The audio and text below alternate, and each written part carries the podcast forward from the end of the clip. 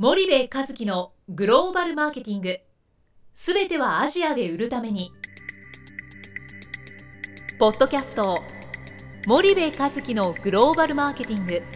すべてはアジアで売るためには過去10年間で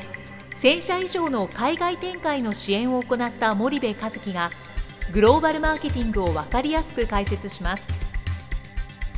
グローバルマーケティングとは世界のニーズに応えて利益を上げること。アジアで売るためにはものづくりプラスグローバルマーケティングを武器とした戦略を持たなければなりません。日本には素晴らしい企業が多く存在します。その企業とともにアジア市場を目指したい。再びジャパンアズナンバーワンと呼ばれる時代を作りたい。森部和樹はそんな思いを持ちながらこの番組を皆様にお届けいたします。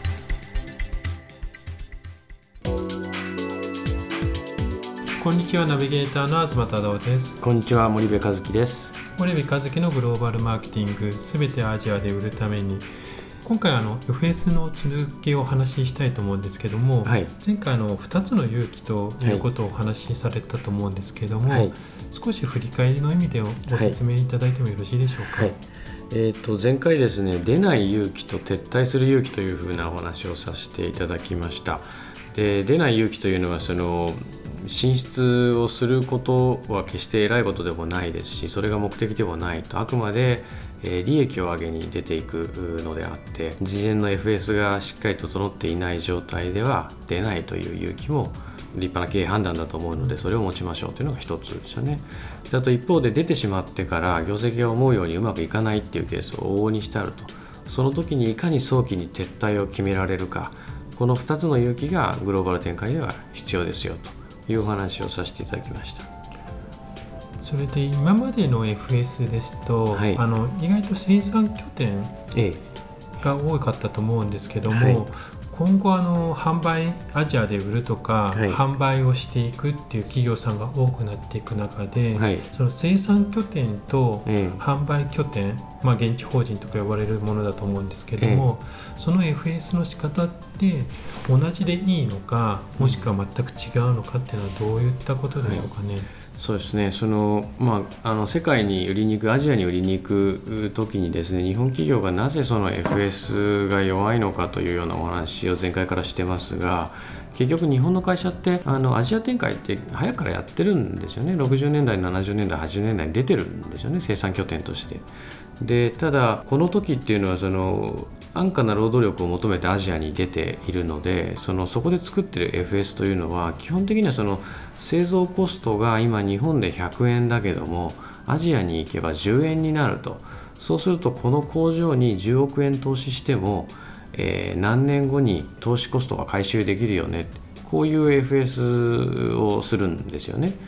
えいわゆるあの投資に対してどれぐらいの時間軸でこう回収が済むのか。これ非常にシンプルでこの FS に存在しないのがトップラインなんですよね。売上なんですよね。なぜならばそこで安く作った商品は日本や先進国が買うから、まあ、日本にシップバックするので、えー、売上を上げるっていうことは必要なかった。一方で今求められてるのはえー、アジアの地で、えー、そこで売り上げを上げていって利益を確保しないといけないので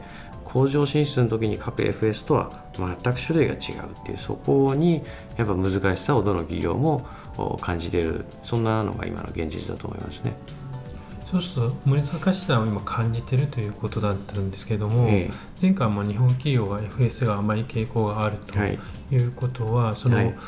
難しいと感じてる企業はまだいいと思うんですけど、え、それを全く生産拠点と同じようにやってる企業とかもい,、るんですかね。えー、多いですよね結局その売り上げをいかにしてあげるかっていうことをどれだけこう議論し尽くせるか考え尽くせるか突き詰めれるかっていうことがポイントになってくるんですよね。だって生産拠点として出てる時ってのはものづくりはもう完璧にできるわけですからそこの心配全く必要なくて自分たちが工場を作るのに投資をするお金に対して現地の労働力がどれぐらいの時間軸で上がってっちゃってどれぐらいのその時間軸の間は安く作れるのかっていうところの単純に足し算引き算の計算。ただ一方で売り上げを上げるっていうのは、え、戦略を持たないといけなくて、えー、販路をどう作っていくのか、えー、代理店もどう作っていくのかどういうユーザーに売れるのかってことを全部、えー、検証していかないといけない。ここが全くやっぱり違いますよね。でもまあ、意外と日本企業はそれでもとりあえずやってみろみたいな、やっぱり傾向がまだまだ強いようなことを私もいろんなところで聞くんですけども、その辺についてはどういうお考えですか、えー、っともったいないですよね。結局その日本企業の多くは、えー、行ってから FS なんですよね、うんうん、行く前にも FS やってるって言うんですよ。えー、うちの会社は何千万も FS に使ったよって言うんですけど彼らがやっている FS っていうのは売るための FS ではなくて会社を作るための FS 要はあの極端な例で言うと法人設立とか許認可取得のためのハウツーを一生懸命やるんですよね。一方でそれを得た現地の販売会社が売りを立てるっていうところの FS が非常にお粗末。でそこに何百万も何千万もこう使ってる会社っていうのは非常にあの多いですよね。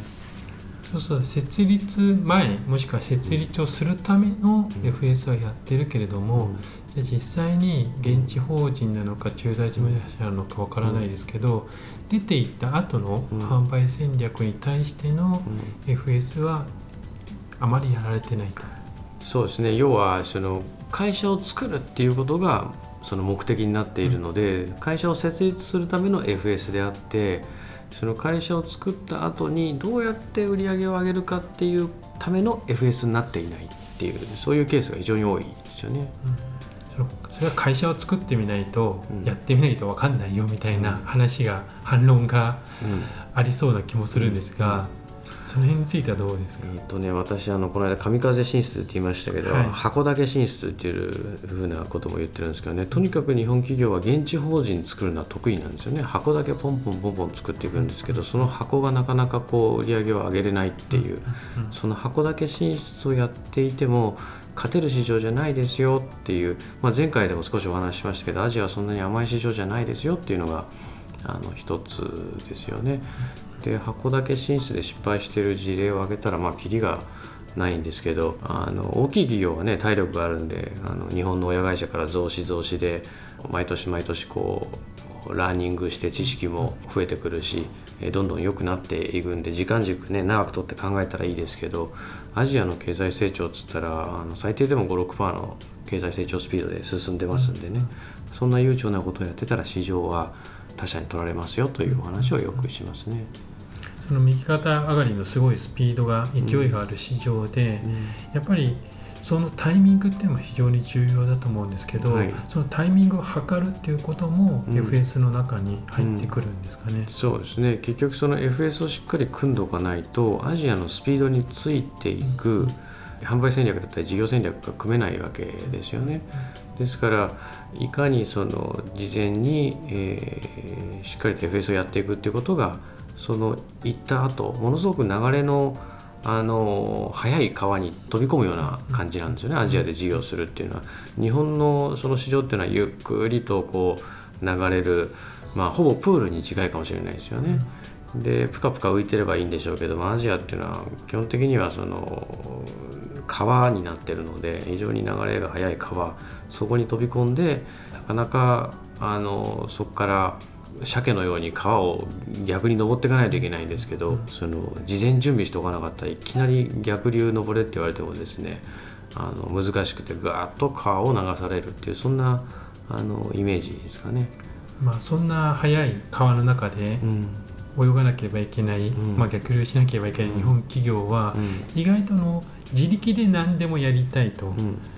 まあ、自力でどうにかしたいみたいな傾向が強いと思ってるんですけども、うん、その辺についてはどうお考えですか？そうですね。あの結構ね2つにパンって分かれるあのケースがあって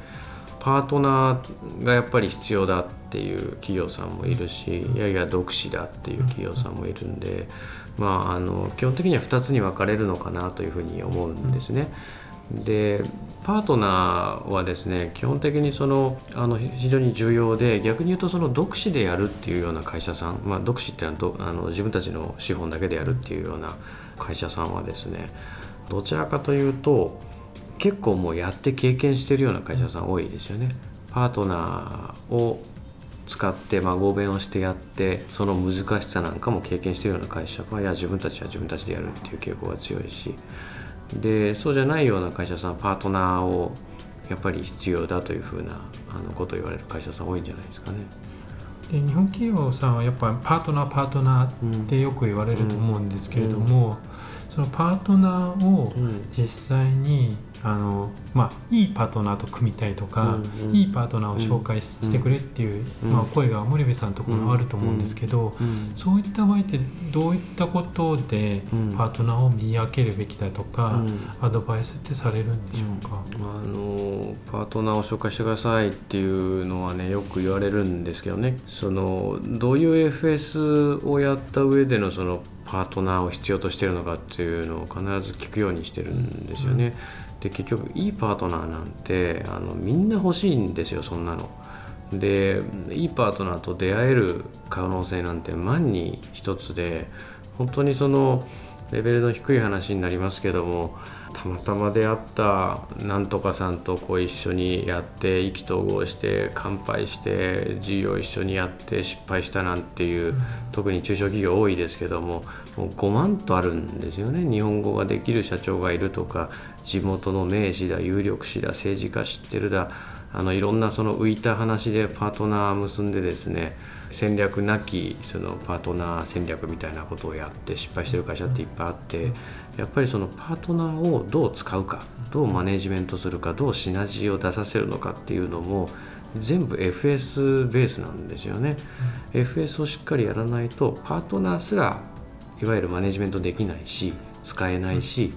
うん、えー、シナジーも出ない、うん、だから FS をやっぱしっかりやってる会社さんには僕も必死になってあのパートナー選定してあのマッチングをやりますけどやっぱ FS をやってないただやみくもに難しいから FS できないからパートナーっていう会社さんはあのたくさんいらっしゃいますけどやっぱそうじゃないですよねっていう話はしますよね。今 FS をしっかりやってる企業とそうでない企業って出てきたと思うんですけど、うんはい、まあ、具体例をそこで挙げていただくと非常にリスナーの方も分かりやすいと思うんですけど、うん、まあ、森部さんが見てきた中での具体例で構わないので、うん、どういった会社さんがあるかっていうのを教えていただいてもよろしいですか、えっと、例えばですねその FS チームっていうチームをこう社内でしっかり作ってまあ、その会社はもう何カ国にも進出をしてるんですけどもね。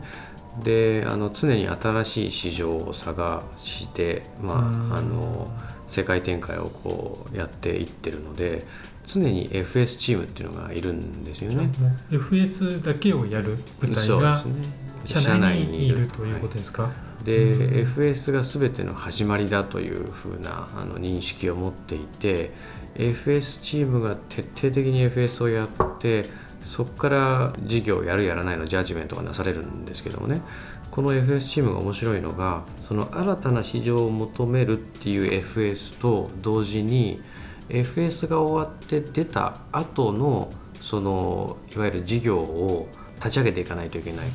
で最終的にはその勝利の KPI を見つけ出してそこに入った時に初めて PDCA をぐるぐるぐるぐる回していくそれが、まあ、いわゆる売り上げを作って利益を上げるっていうことになると思うんですけどね。そこの、えっと、PDCA に入るまで FS チームがずっと入り込んでるんですよ。ですから最初に立てたその可能性検証仮説がどんどん変わっていくわけですね。事業があのこうやっていくとですね。でそれを途中で微調整微調整微調整繰り返して、えー、最善のその KPI を組んでいくんですけどもその会社は本当徹底してますよね。そうするともう、まあ、現地に出た後も、うん、その FS を仮説と検証でぐるぐるぐるぐる回してるみたいな形なんですね。そうですね。で完全にその収益モデルが立っていわゆる右肩上がりの構造がこう出来上がった段階で FS チームがその舞台からこう離脱していくっていうそういう会社さんなんですけどもね。だからもう FS をすごく重要視していてでその会社のやってる FS っていうのはその現地法人設立をやるんじゃない。これっていうのは社労士がやることですよね。会社を設立っていうのはこれ許認可の話なんでこれを FS だと思ってる人って非常に多いんですよ。どう許認可を取るかとかですね。どうあの法人を設立するか。こんなことはそのいわゆる手続きの話なので全くもって FS ではなくてどう設けるかどうしたら設けられるかっていうことをあの仮説検証していくのが私はアジアで売るための FS だと思っているのでその会社は FS の定義が売るっていうところにしっかり標準が合ってるんですよね。なるほど。一方で、うん、じゃあそうあまりうまくいってないとか、うん、そういった会社さんっていうのはありますかね？もう FS やってないですよね、えー、とりあえず出ると、えー、行ってきたと、まあ、中小企業の場合だと社長が行ってきた。紹介されたワンさんと会った。盛り上がった。いい人だ。さあやろう。ドーン。っていうのが、まあ、中小企業であの多いパターンですよね。これはあの、売りに行くパターンですよ。でここのワンさんは地元の名士で武装警察の知り合いで共産党の幹部に親戚がいててまあ浮いた話がこういっぱい出てくるわけですよね。それで官兵官兵でドーンっていうのが中小企業の一般的なアジアで売るパターン。これ別に東南アジアでも一緒ですよね。で大企業の場合はとにかく会社を作ると、えー、方針決定しましたと。マクロ調査はしてるんですよね。市場性調査はしてると。ですから市場が大きい大きくないということはマクロな観点では見ると、でその市場規模の観点で、えー、とにかく法人設立をしてそこに駐在員を突っ込んでお前ら頑張れと、で戦略はない。お前らが頑張って作るんだ。っていうのは大企業のパターンですよね。だ駐在員があの OKY とお前が来てやってみろって前も話しましたけどそんなことそれは言いますわね。本社から戦略も何もなく箱だけ作ってその中突っ込まれて さあ現地で売り上げ上げろってあのちょっと勘弁してくれよっていう話になっちゃうんじゃないですか、ね、駐在員の苦労が目に浮かぶようですよね。そうですねだ僕はあの絶対的に駐在員の味方なんですけどもねやっぱりあのそういう極端な例かもしれませんけど多いですよね。でもあの10年とか前なんてねもっとひどかったんですよ。うん、もう全くもってあのそんなことはやらずにとにかく突撃、うん、えー、特攻隊長みたいなその神風進出函館進出だからその太平洋戦争と非常にあの似てましてねもうあの世の中航空機の戦いになってるのにいまだに戦艦大和やなんちゃらを作ってね海上戦争をやってるっていうそういうのが、ね、10年ぐらい前は非常に多かったですよね。今はじゃあ徐々に改善はされつつあるけども。てきてると思いますよ、うん、あの中小機構さんとかですねジェトロさんの取り組みも非常にあの一時期に比べてあの具体的になってきてますし経済産業省さんもそうですし銀行さん大手メガバンクさんの取り組みも非常にあのいいものになってきてますしね。あの支援会社もたくさん増えましたしね。うん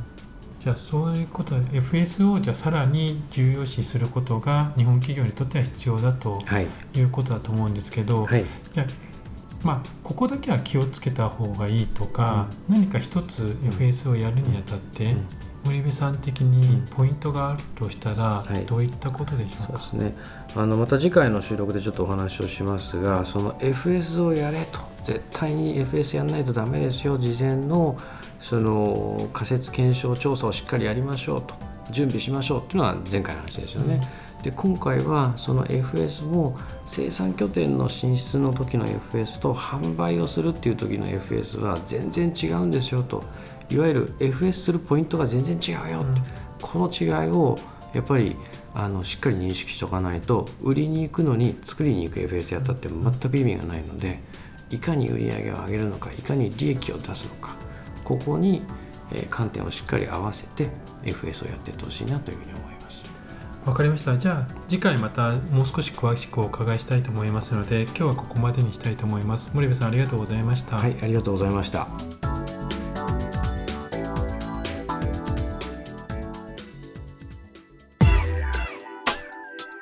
本日のポッドキャストはいかがでしたか？番組では森部一樹への質問をお待ちしております。ご質問は podcast アットマーク spydergrp.com podcast アットマークスパイダー grp.com までお申し込みください。たくさんのご質問をお待ちしております。それではまた次回お目にかかりましょう。